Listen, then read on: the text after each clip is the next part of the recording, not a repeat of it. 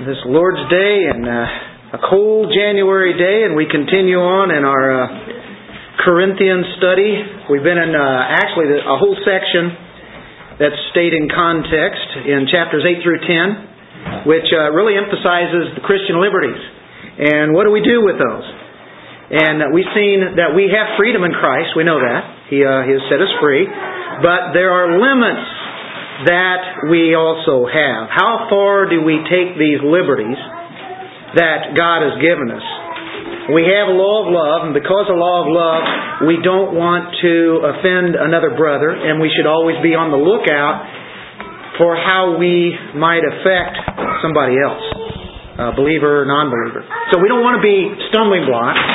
And as Paul said in 1 Corinthians 9, the very last verse, he said uh, he didn't want to be disqualified disqualified from his service in the Lord by something that would be uh, very uh, much like sin or uh, that would stumble people up.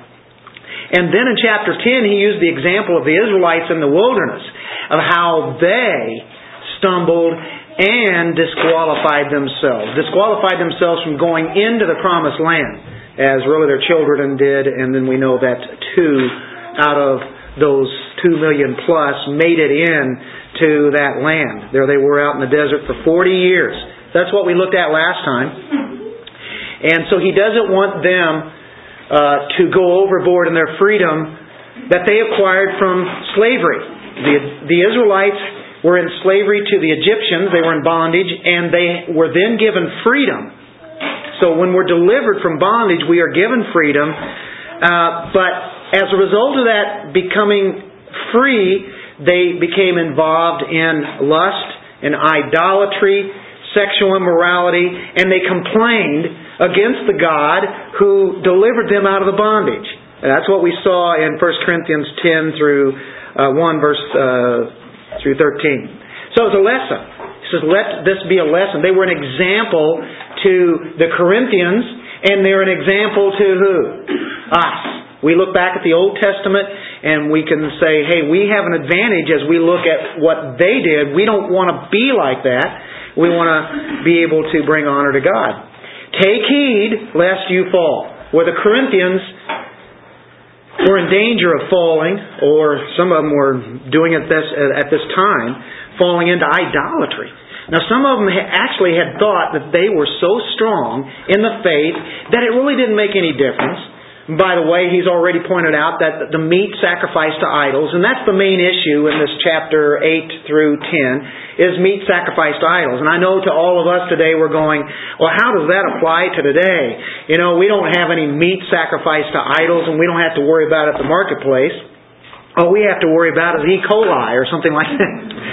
but when when you look at it, you go, oh, uh, I can really see how this does apply to our own lives, and we have uh, temptations all around us all the time to fall into lust and idolatry and sexual immorality and complaining. So we too can have that. Um, how is it possible to participate in the Lord's Supper, to have communion with God and His people, and then to go out and have communion with the demons and the people who worship that in idolatry. You cannot do that, can you? You can't participate in that kind of deal. There's a definite difference between between eating meat that's sacrificed to idols and eating that meat at a pagan feast. Paul was saying there's nothing in that meat in itself that is uh, an idol uh, or a worship to idol. But what they had done is they had thought, or many of them had thought that, hey, I'm strong enough, I can take this. All of my people, my relatives and such are at that feast. They're worshiping there. Uh, I know it doesn't mean anything into me. So therefore, I can partake of that feast and it, it won't faze me. It won't bother me at all. Well, Paul already said what? Take heed lest you fall. We were talking about spiritual pride, right? So, let's look back at the Corinthian culture. Imagine the pressure that's on them. Uh, in our culture, imagine the pressure that's on us, right? Well, you go back to their culture, they have family, they have friends, they have neighbors, they have people all around that are continuing to go to that great temple there in Corinth and to worship there and uh, it was involving a moon goddess and other gods, and they would pour out all their worship there. That was in the Corinthian culture. It just wasn't something on the side. That's what people did. Now all of a sudden, you are not doing that. You're going to church, you're meeting with the people of the church, and yet you have relatives here that say, come on along, you know, and you don't want to offend them, so you go along, and if you don't partake of that feast, then it's going to make you look bad have you ever been caught in those situations? Um, I know that I have, um, since Carolyn has many people on her side of the family that uh, are Catholic, there are funerals and there are weddings. And, you know, it's one thing about going to that. But then when they have all the times where they stand, especially at their sacrifice of the Mass, you can no longer participate in that because that's a different entirely different set of circumstances. You're not going to go up to that priest and take that host because that's the literal body and blood of Jesus Christ, and that's how you receive Christ. We can't agree with that at all. How can I participate in that? So a lot of times while they're standing up and saying their worship, uh, meditations and communions whatever they do, you're sitting down. It's almost like you're being rebellious. You feel like you're almost um, outside, and you are. You don't feel comfortable when everybody else is doing something, you're doing something different. And it's going to bother people that are standing behind it. Why, why aren't they standing up? And so sometimes either you know you either walk out or you just stay seated. You don't participate in that idolatrous feast. That's pretty close. And a lot of us have been in that situation. I've been in many times, and I just follow what Carolyn had always done because she knew what was coming next, and she would say, stay seated, or don't don't do whatever they're doing. You know, we didn't participate. Uh, that's just an example. But so they they um, they thought they were really strong. They could take this. Now that's kind of the actual backdrop and uh, the actual context of this passage that we're in today.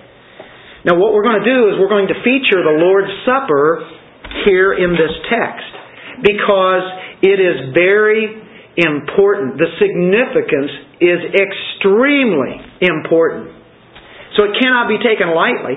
We have much about the Lord's Supper here in chapter 11 or uh, chapter 10, and as we move into the end of chapter 11, it will get into the Lord's Supper there also.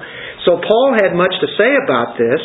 Um, we don't want to take the Lord's Supper and then mingle something else that does not honor God, uh, that uh, some kind of pagan practice. Uh, the two tables, the table of the demons and the table of the Lord, cannot mingle at all. That's what Paul is, is saying here. So the passage is not totally about the context of the Lord's Supper, even though it is very much there. And you say, well, you just said it's very important. Well, it is. And that's what we're going to do most of today. We're going to look at what the Lord's Supper is and the importance of it in some more depth than what we do when we take the Lord's Supper. I just give a few brief comments compared to what, what is here, really. Uh, this text, when you interpret a text, first of all, you want to get what is the meaning behind this text, first of all. We just don't want to pull out of here and make it say something that it's not which we don't want to do. We're not, we're not going to try to do that. But it's directly about pagan feasts and idolatry. That's where we have been dealing, and that's where it's still going. So we're dealing with that. But so much is discussed about the Lord's Supper in this chapter and, and coming that we are going to spend our time dealing with that. Because Paul uses this argument, the argument of the Lord's Supper to support what he's been saying all along and referring uh, to this in, in Christian worship. It was a defining moment to the Corinthians, this Lord's Supper was, because they took it frequently. They took it when they met together. For instance, they would do it actually every Sunday. And it's communion with the Lord and nourishment for their daily lives. So when those early Christians took this, they knew what it meant. And Paul goes through this again as he writes the letter, and he's saying really here what is the summation of what, what it's about. We are gathering together to worship our Lord and Savior, and it has vast implications, all of the worship, and part of this worship being communion, vast implication for our lives today. It's incredible the meaning that is behind this. So let's pick it up now in 1 Corinthians 10, verse 14, and we'll go through 22. And in honor of God's Word, would you guys mind standing? And it's uh, good just to get a little stretch there anyway, and we'll honor God and His Word as we read this. Starting in verse 14. Therefore, my beloved, flee from idolatry. I speak as to wise men. Judge for yourselves what I say. The cup of blessing which we bless, is it not the communion of the blood of Christ? The bread which we break, is it not the communion of the body of Christ? For we, though many, are one bread and one body, for we all partake of that one bread. Observe Israel after the flesh. Are not those who eat of the sacrifices partakers of the altar? What am I saying then? That an idol is anything? Or what is offered to idols is anything? Rather, that the things which the Gentiles sacrifice, they sacrifice to demons and not to God. And I do not want you to have fellowship with demons. You cannot drink the cup of the Lord and the cup of demons. You cannot partake of the Lord's table and of the table of demons. Or do we provoke the Lord to jealousy? Are we stronger than He? Father, we thank you for your word. And as we enter into it today, may we handle it very carefully.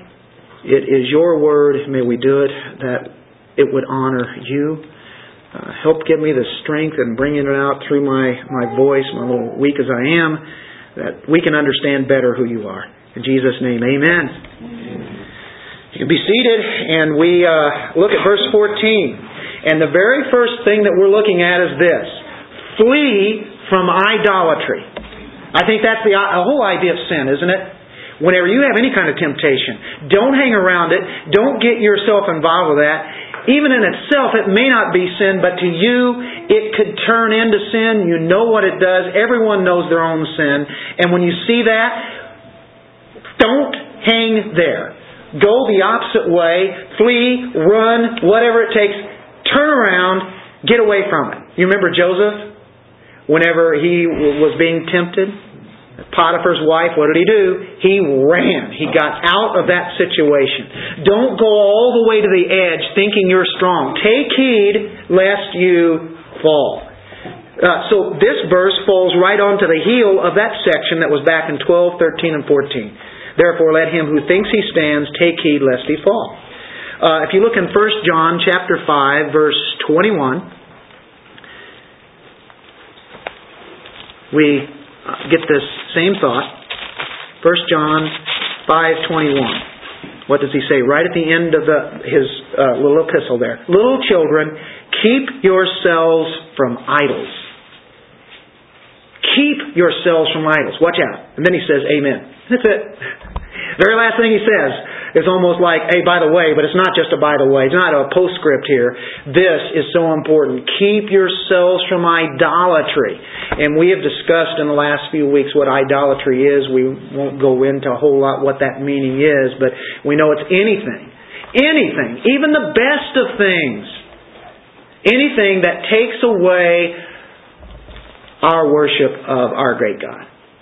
And uh, that extends highly out there to many things, and so we got to be we have to be very careful.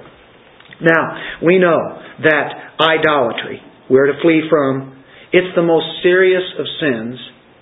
Idolatry is a terrible word. It's awful.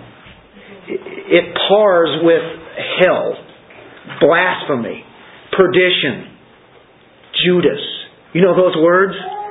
That's what this word does idolatry. First two commandments are dealing with focusing on God and not having idols, right? That's how important it is. This is the most heinous of sins. Many forms of idolatry. Libeling the character of God is one.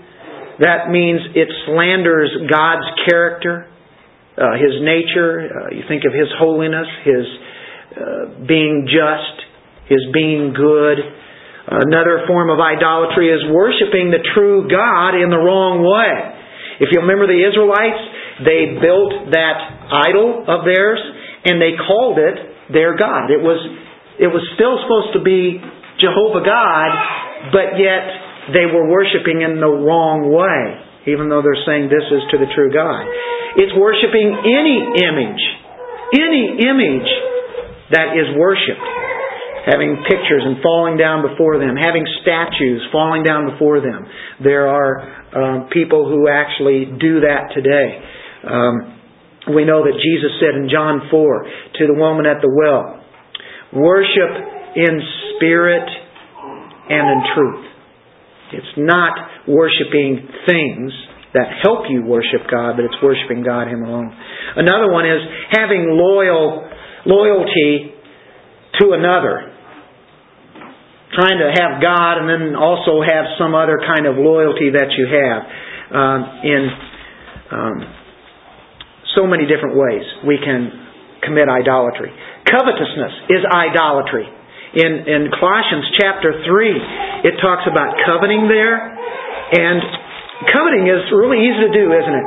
It's wanting something that is not yours. Boy, does that define it really quickly.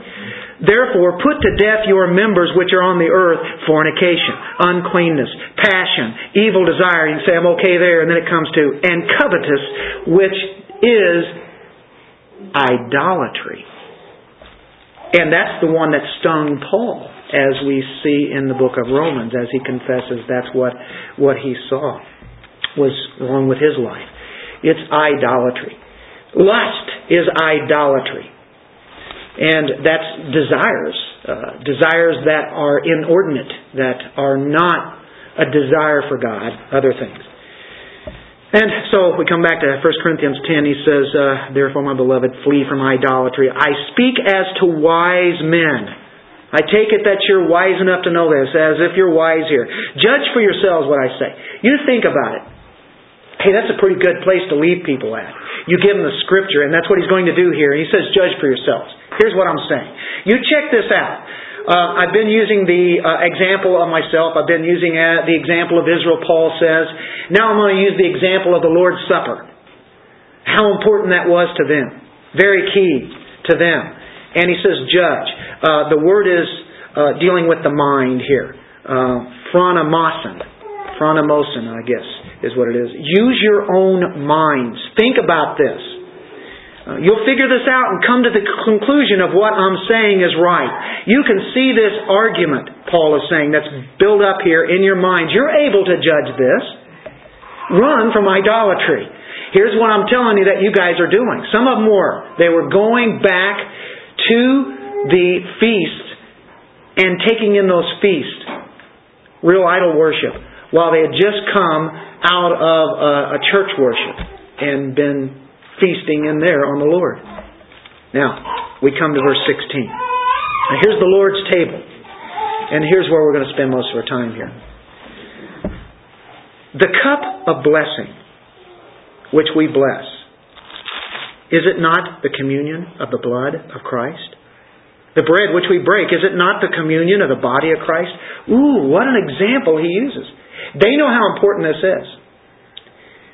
In Matthew 26, 27, we get Jesus instituting the Lord's Supper at the Passover.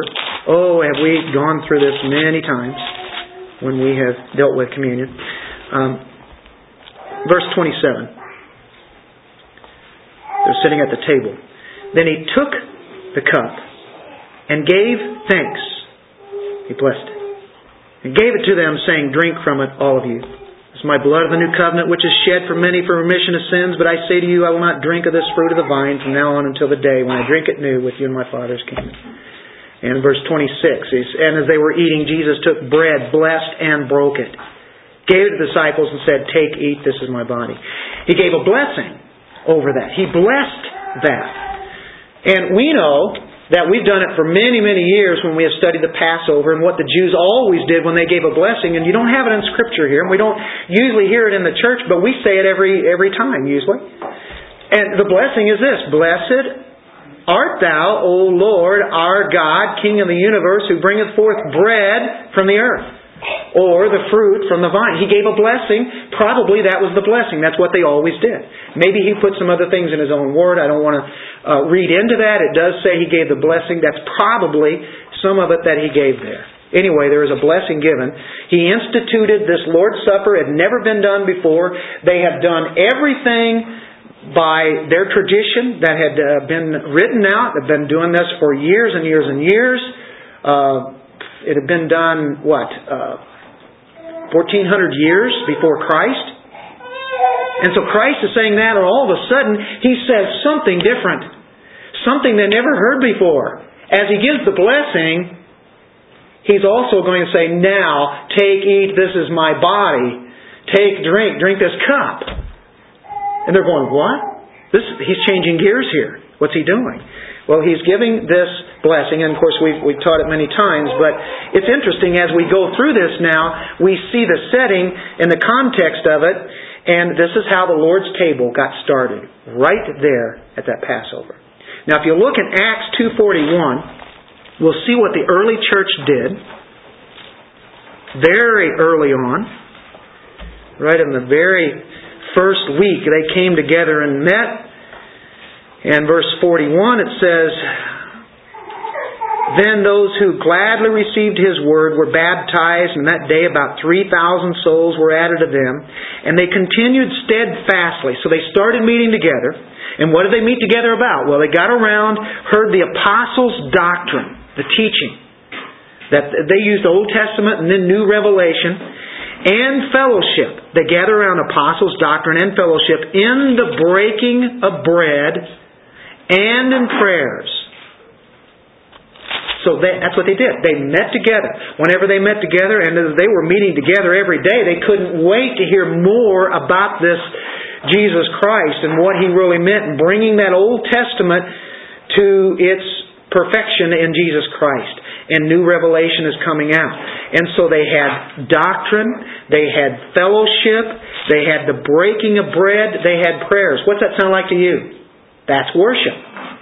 We do that here. We, we've done, we're already been doing it, right? It's all we're gathering around the, the doctrine of God, the apostles' doctrine. Of course, the apostle Paul here we're hearing from Jesus teaching, what have you. That's that's the idea. And so Paul uses an argument for them to flee immorality and lust, and especially idolatry. What's his argument? Well, he's used himself. He's used Israel now he uses the Lord's Supper, which is so dear to them, and the meaning of communion here. So the thought is, when a Christian goes to the Lord's table, which should be regular, it should be very vital in his life, it focuses on the issues of a union of the believer with his Lord and the believer with everybody else. And we need to be reminded constantly because we forget weekly. We forget daily. I even forgot within minutes earlier this morning when I started doing a different song than what was supposed to be played. I forgot. But and so that's why we get reminded so much of the Scripture. We uh, we're easy to forget. Some worse than others, like me. But the thing is, he's emphasizing here that there is something that's very important to them. He says the cup of blessing or the Eucharisteo. Ah, Eucharist. How many have heard of that word? We know that some other churches use that word, and sometimes, especially, I used to kind of back off from that because it's kind of scary because they're, they're so formatted and perfectly ruled down and it's called, you know, high church. And sometimes that can be really good, sometimes it can be not so good because people just do things automatically. We don't want to be caught in that ever, in anything that we do. Even the Word of God, we do that every week, don't we? But we just don't want to do things automatically. We want to make sure that this is clicking with our minds here. The cup of the Eucharisteo, or Eucharist, or it means of giving thanks. It's a good word. A, a good grace is really the literal meaning of that of the Greek. I like that word, don't you? Good grace. The blessing. So that's what he does. Uh, it's, it's thanking God for that cup, the cup of blessing. The Lord uh, blessed and set this apart. Now, this was, in the Passover, what was probably called the cup of blessing, or also dealing with redemption. And when we deal with that, we're saying a loadful right there, aren't we? So he says, the cup of blessing. You, you know what we're talking about here? He says to the people, um, is it not the communion? Or fellowship? Or participation? Or to have in common with? It's that word. Koinonia. How many have heard of that word? Fellowship, partnership in union with, participating with. Now, Paul is reminding them of their unity. Hey, we're all a team here. We're involved in this, and we're involved with God being uh, in here, and, and we all are. They belong to each other.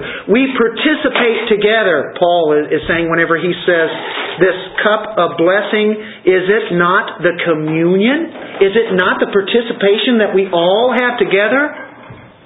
and you're going out there into idol worship also after this or before this? Did you know that you are involved with other worshipers when you come together? Like it or not? I think you all like it. But do you know there are a lot of people who really don't need, they think they don't need this coming together that we do on a weekly basis. Did you guys know that? They really don't need it. I have a word for them. They are in sin because they're not recognizing what God has set apart and an opportunity to not only worship Him, but worship with His people because God has chosen those people to be with you. And so when you fail to connect with that, uh, you're you're not getting it. You're not getting what God has said, and and we know that uh, it is very important. We have uh, we have an absolute obligation to live in unity with other believers. And there's so many people who can stay home on Sundays, maybe turn on the TV and watch a ministry there, or turn on the radio, or uh, pop on the uh, maybe uh, your favorite teacher that you have on the internet, and they can just stay home and worship God and hear great truths. Well, they might hear great preaching, but they're missing what is so vital the Lord is here with His people. Granted, the Lord is in each individual, but it multiplies. We never talk about the individual when we're talking about being in Christ. We emphasize the whole of it all, not just the individual. That is being selfish, isn't it? I call it very sinful. And I know I'm, I'm hard on that. Um, but now, Now, when, somebody's sick, I just thought about it. what if somebody just missing? He's getting at me. No. what if somebody's sick or they have something, you know, they got to go somewhere, there's other things. You know uh, what I believe on that. That's fine. Um, but it's just when people continually miss fellowship and they're missing the commitment that they are to have to fellowship with other people. And we come to receive of the same food, the same drink, uh, there's a fellowship of love there that God has brought forth. Uh, there's a commitment, a commitment that we all have to the same life, the life of Christ. Now, keeping in this context, what I just said is also transferred over to a pagan feast.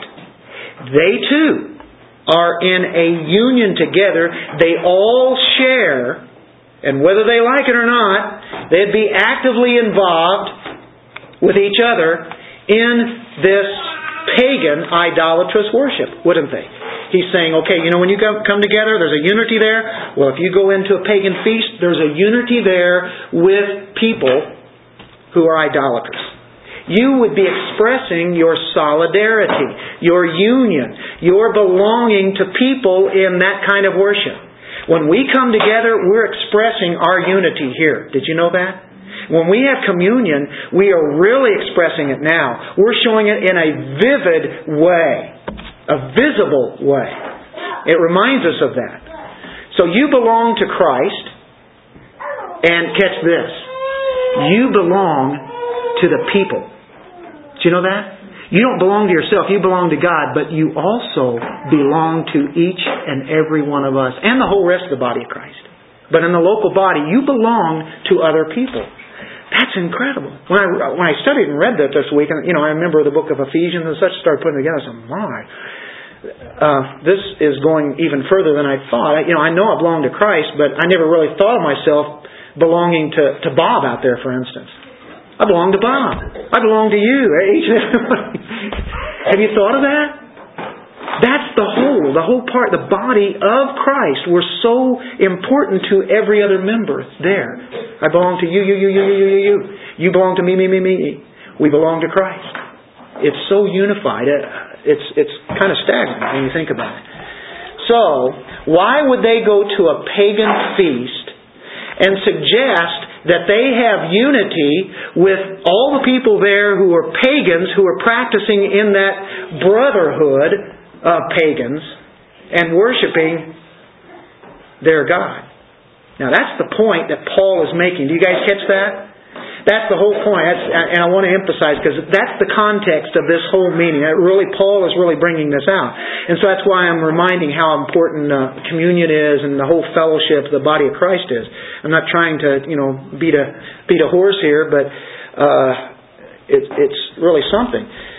This this body of Christ comes together with uh, people that are in a brotherhood, uh, the unity. Uh, it's a family tie.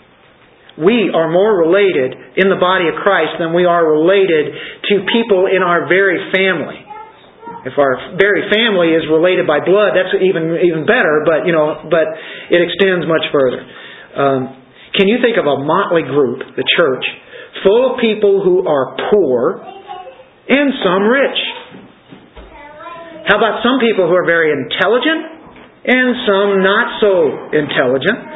Some sophisticated and cultured and elegant, and others are vulgar in the way that they look, uh, maybe ill-bred and unrefined. But they come together to the Lord's table and they are equal in God's eyes. What other kind of organization could even compare with this? And that's all over the world where people gather together and they come from different backgrounds and walks and they do different things and yet they're so unified. Unbelievable. And they come, these Corinthians came together to the Lord's table Sunday after Sunday after Sunday and he's trying to get this through their heads. Mark this. Check this out. Think about this one. It has to be with us today. When you come to this table, in this case here we have two little tables put together, and they're weak, but they're holding this up. we, we, uh, I think we stole Debbie's bench there for a week or two whenever she was out. We used it, but this is representing the Lord's table, right? Representation. When you're doing that, you're demonstrating your oneness with this congregation. I, I know that's mind blowing. But it's participating with every Christian in the body of Christ who participates in the Lord's Supper. This is the table that Christ spreads for his people who have come to acknowledge that they are desperate, that they are hungry and thirsty for him. When we come to worship, we are desperate, every one of us. You say, wow, some people here are, are not that desperate. I mean, look at the lives they're living and, and living a really solid Christian life, and they don't seem so desperate. Yes, they are. We all are desperate. We all have sinned, we need His grace and mercy and love. We need His forgiveness because we battle and struggle, are tempted with sin daily, and this is the relief that we get, and it is overwhelming, isn't it? When you come to worship, do you see how important worship is? Well, he says you're acknowledging this. And nowhere else but in the Son of God do you get that. Now, that's on an individual basis daily. But how important it is when we come here to feed off Him. This is the table that He spreads for all the brothers and sisters And for those who are by faith in Him have become the children of God, all of the ones that have this faith are there in common. And they're holding these realities that are mighty. They're holding them in common. What possible difference could ever drive us apart? Some people, they see the way that people are dressed or the way that they look or some different nationality, a different language, different status, a different education, income, background, race, class, whatever. They see that and see that as differences and there's always these walls. And the moment we come in Christ, those walls are broken down and it's the person of Christ who breaks it. The family of God. So our participation in the Lord's Supper, our worship in his people has vast implications. Robert Rayburn says it has vast implications for the practice of our fellowship and our unity in love with one another. I think that was well said by him. He says what this implies. This is what's implying to the Corinthians. And they already they didn't have to be told how important it was he brings it out though. Now he, he reminds them that it's communion of the blood of Christ. The blood of Christ. Now, it's a symbol. We know the blood in itself is not some kind of thing to be worshipped. You could could have taken Christ and put a pin in him and pricked him, got the blood out of there, and then uh, hey, that's the magic potion, and he doesn't have to die on the cross. That's not the idea. The idea is that there had to be a violent death, that uh, blood was shed.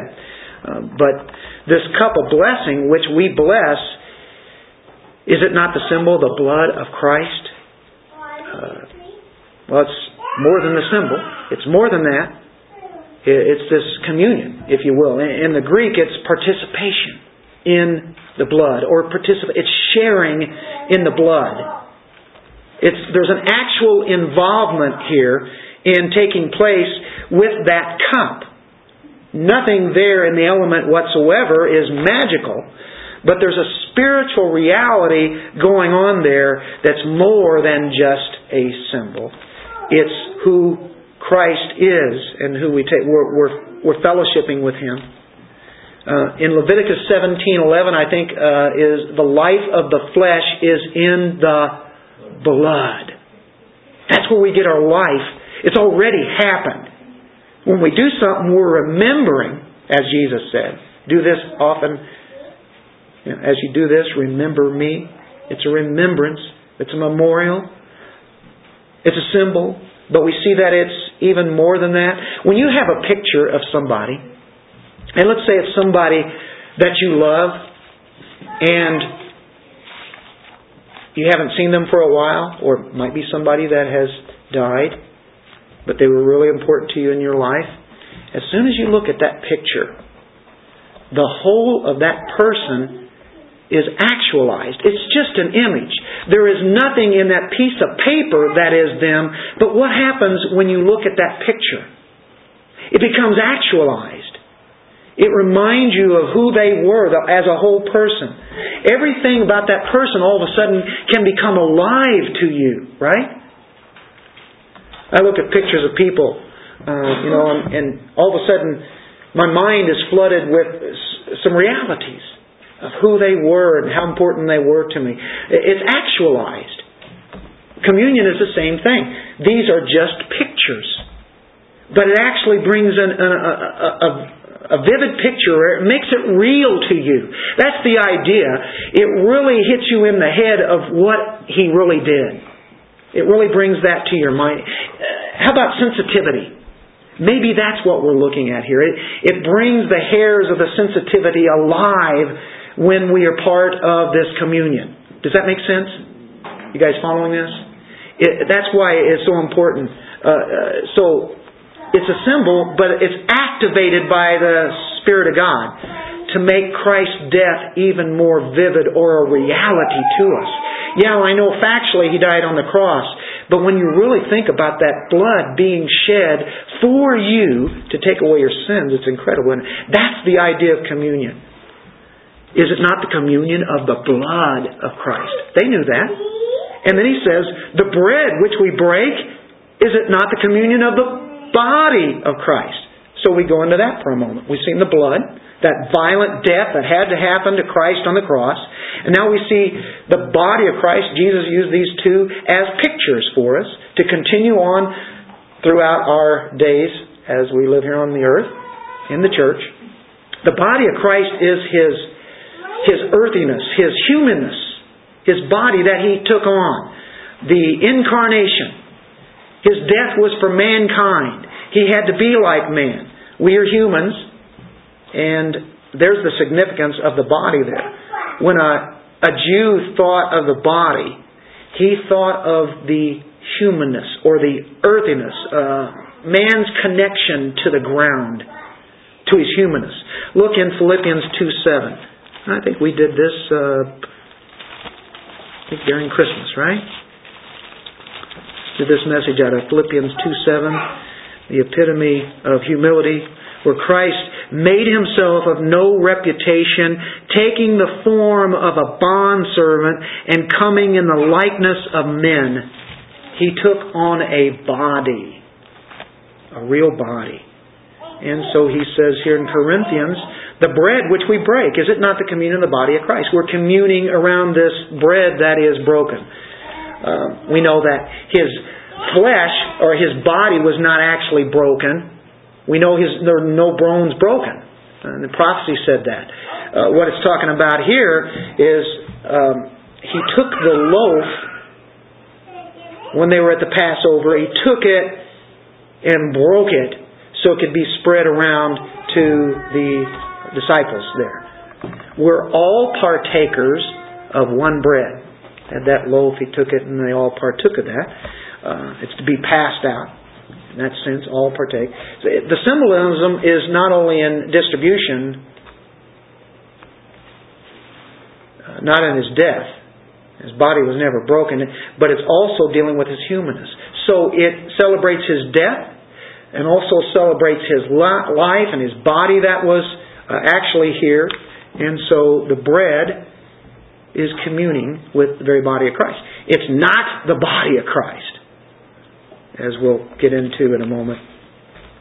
Um, sig- uh, another significant aspect of this is we saw that it's participation with God's people, but it's also participation with who, which is even more important Christ. These two go together. In 1 Corinthians 6:17, Paul has already mentioned this. But he who is joined to the Lord is one spirit with Him. And then you think of the New Testament. How many times does it say, in Christ? In Christ. In Christ. We're in one spirit with Him. I can't see that. I can't feel it. I have to take it by faith, but somehow we are placed into Christ. When we take communion, we mentally recognize that we are identified with Christ. We know that. Uh, but now there's a real union between the worshipers and the one who is being worshiped, right? To go hand in hand. Uh, when you take the cup, you take the bread, you're communing with Christ in a real way. The bread reminds us of life, the cup reminds us of his death, and this loaf is broken for us. Actual communion, participating, partaking communing. What does that mean to the Corinthian church member, this is how important it is. Why are you going up to that temple over there and doing that when you know better?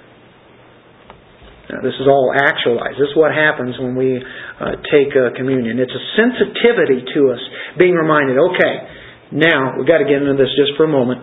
And some of us here came from the Catholic Church.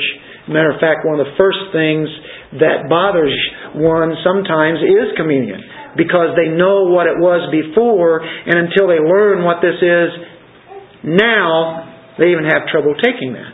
And I can understand because it is a mass confusion. The Roman Catholic Church has a total different meaning. It's not anywhere close. Not whatsoever. It's a real sacrifice. The priest, according to them, is able to turn the, uh, the, the wine into actual blood and the bread, the host, into the very person, the very body of Christ. Somehow, magically, they expect millions of people to believe that. And you know what? They do. How? Can you be so gullible to believe that? Well, when they put the blinders over you, you can believe about anything. And that's what the Catholic Church has done in many different areas, but especially in this. This is the very heart of their worship. This is everything. This is why you have to go to Mass to receive Christ. That's how you receive Christ. We've seen the biblical way. If you're a Christian, you've already received Christ. You're not receiving Him, and you go out and you sin during the week. Then you come in. That's why it's good to take uh, and go to Mass and take communion every day if you can. You've heard of some Catholics who go to church every day. That's what they mean, and they go and, and take that. Uh, and so they're literally drinking the blood and eating the flesh. There is literally a sacrifice that has happened. That's their doctrine, their dogma. So you receive Christ in that way. You redistribute, you crucify Him and redistribute His body and His blood. You distribute His blood and His flesh. Do you know they think this? Essentially, it means this. Theologically, they're saying this. For by grace you are saved through the mouth. That's how you get Christ. That is overwhelming. That, to me, is high treason against our Lord. That is offensive to me, and I will not refrain to say that. And how others, even Protestants, can say, well, you know, um, they really mean it to that they're uh, communing with God. They're in communion. But that's not what it's saying. And their doctrine and their dogmas say that. Well, Martin Luther then came along. He didn't like that very well because he just couldn't see how that idea could be. That it could actually turn in, those elements could actually turn in to the very flesh and blood of Christ. So rather than being transubstantiation, he came up with consubstantiation. And what he said before about what the Catholic Church was, he was correct but where he was in error, and I think in very much error, and it's very close to what the Catholic Church said. He couldn't just break off from that. Matter of fact, this is what separated him and the Lutherans that we know from the rest of the Reformation. And this is at the heart. And I think this is very key.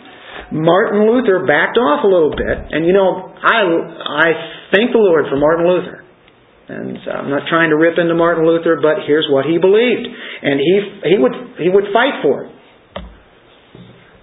He says the actual blood and the body is actually around and under, over the communion elements. It's not in there, so you're not really taking him there, but you are, he is there. Somehow physically, he is there around this table. When you partake of the elements in a consubstantiation type view, you're actually taking the wine and the bread, but uh, you're not. But you're not really taking in Christ in that way. But sort of spiritually speaking, comes the actual presence of Christ. I cannot believe that whatsoever. Christ has not come back yet. We look for His second coming. He is in heaven at the right hand of God. He does not come back to this earth until that happens. Um, so I, I don't know how a Lutheran, and I'm not trying to blast Lutherans, but I don't know how they can defend that. And I've asked them, uh, they'll try to explain it. When it really comes down to it, they say you just have, it's a mystery. And I know there is some mystery behind this. It's almost like it's mystical, though, that the actual Jesus Christ is here. You just can't see him. Well, we know that Christ is here, but he's here residing in us, residing in the church. He's not there in a physical way. And that's basically what Luther's saying. He's there in a physical way, only he's invisible. And how do you define that? How do you describe that? I would have trouble defending it. And I don't think it is what Jesus is saying. This is my body. And that's what Luther swore upon. This is my body. Estin. And he had people rally around him. And so he stood up against a lot of the other ones who went the other way, and that was the division of the Lutherans and the rest of the Reformers. Kind of fascinating. We still have that uh, break today. Communion and baptism seem to be the, the two biggest reasons why the body of Christ, especially people who uh, have been Reformed and part of the Protestant Reformation, have divided. Are you amazed? God left us two ordinances uh, and how they divide. Well, I don't think it's any of those two ways that, that works at all the Catholic and the Lutheran way.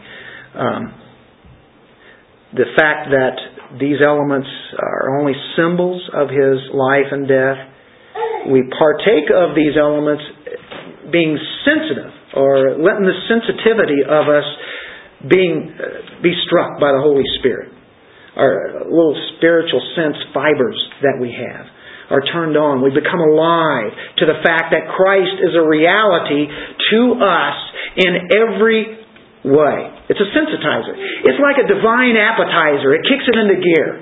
That's the idea. Does that make sense? It hits us and awakes us to these truths. Um, maybe like a spiritual alarm clock goes off. Oh, wow. Has that ever happened when you've been involved in communion? Well, we move on. We have to move on quickly now. That's pretty well the heart of this today, but um, verse 17 sums it up. For with thee, though many are one bread and one body, for we all partake of that one bread. I think that's very convicting to the Corinthians now already. Observe Israel after the flesh. Are not those who eat of the sacrifices partakers of the altar? He says, even before there was the churches, we know it. Even going back to the Old Testament, what did the Jews do? Well, they practiced a sacrifice. And that sacrifice was a participation with not only God, but the people. Of course, the priest identified with God and brought them together, and now they were identifying with God and with the people who all partook of that. So he says, even in the Old Testament we see it. We see it now in the New Testament in its fulfillment. So he reached all the way back. He says you, they shared in the sacrifices of a somewhat similar way. So when you go to an idol festival, and you eat that idol offering, Corinthians, of that drink and that meat, you are fellowshipping with those idol worshippers. You are identifying with that idol, whether you like it or not. And you're saying, no, no, no, no. I'm just taking it. It doesn't mean anything. We already know that. I'm just going to take it uh, because I, I'm with my relatives here and don't want to offend them. So he's saying, so you're communing with Christ and his people. At the next turn, you're communicating and communing with idols. And what he does now, he turns it over, turns the table over, puts them to actually demonic worship. What am I saying then? That an idol is anything? What's offered to idols anything? He's saying he's already made that clear. Not that in itself is is some kind of an idol. There is no such. There's no other gods. Is what he's saying. There's no other gods. I know that. Rather, that the things which the Gentiles sacrifice, they sacrifice to demons and not to God. And I do not want you to have fellowship, partnership, communion with demons. Wow, Paul, aren't you carrying this a little too far? No. He's already stated how important the Lord's Supper is, and he's saying you cannot mix that with anything else. How does that work with us? We don't want to mix anything that would be idolatry or something that would not consist of what truth is with what God's truth is, right? And so Paul uh, brings that argument to them. A demon can impersonate a God. There are no other gods but God. But they can impersonate gods and bring on some kind of miraculous work. And when they bring on some kind of miraculous work, some kind of something that's happened within that group of people and they witness it, then it stands out even more and it must be right. Right? If this has happened, I've seen this, but we know in 2 Thessalonians chapter 2, 9 through 11, so I'll turn there real quick. that there is such a thing as we know about the angel of light, right? An angel of light can turn can turn into 2 Thessalonians 2 verse 9 the coming of the lawless one is according to the working of Satan with all power, signs, and lying wonders, and with all unrighteous deception among those who perish because they did not receive the love of the truth that they might be saved. And for this reason, God will send them strong delusion that they should believe the lie, that they all may be condemned who did not believe the truth but had pleasure in unrighteousness. Here it's talking about the working of Satan. Power, signs, lying wonders that can be very deceptive that really is not from God, but people can think it's from God. And we know in another passage uh, the angel uh, can turn into an angel of light, but not really from God. And we know that we cannot serve two masters. Mammon, right? You have God or you serve mammon or things or whatever. There's only one God anyway. But people can tend to follow something after, even though it's false, because of what demons have done or the way that it's been brought up. It looks so real. A Christian goes to feast and participates. He's identifying with other idolaters and the one being worshipped. And he sums it up then about God being a very jealous God. He says, uh, 22, or do we provoke the Lord to jealousy? Are we stronger than He? When we take on an idol, take that under our life, we are now putting uh, that idol on a level with with Jesus. He says, God is jealous. He's a jealous God. He does not have any other, there are no other gods. And He will not have us having other gods. And, and He says here, are we stronger than He? Obviously, we know what that means, right? You ready to take on God? Ready to take Him on and, and flash that fist up there? And the only way that I'd ever want to make God jealous and get upset with me would be if I was tougher than him. That is ridiculous. I cannot take him on. I don't want to get him irritated at me, however. That's kind of what he's saying. He, he judges idol worshippers, and you can't escape if you're uh, into some kind of idolatry. If you're a Christian, you don't worship idols. So what's the Lord's Supper for? And this is where we're going to go right into our communion here, and I won't have to teach any more about it. We'll just go into it. I think John Knox put it this way By the sacrament, my faith is nourished. And so when I had but a little grip of Christ before, as it were betwixt my finger and thumb, now I get him in my whole hand for the more my faith grows, the better grip I have on Christ Jesus. The more we know Him, the better grip that we have, rather than just barely holding on. That's why we have these pictures. We want to have a, a grip on Christ. Look around as we focus on Christ and His table today. Look around as you come to that table, as you're participating in that table of the Lord, and remember that this sacrament or this ordinance is a powerful witness to your brotherhood. It's a powerful witness to other believers. And so we don't just simply confess, but we love and cherish and we show this in our act. It's a real cost sometimes, but we come to the Lord's Supper to seek to love Christ even more and to have that grasp of the reality that runs in deep to the very bottoms of our heart that we're loyal to the Lord and we are seeking to love our brothers and sisters. Let's pray.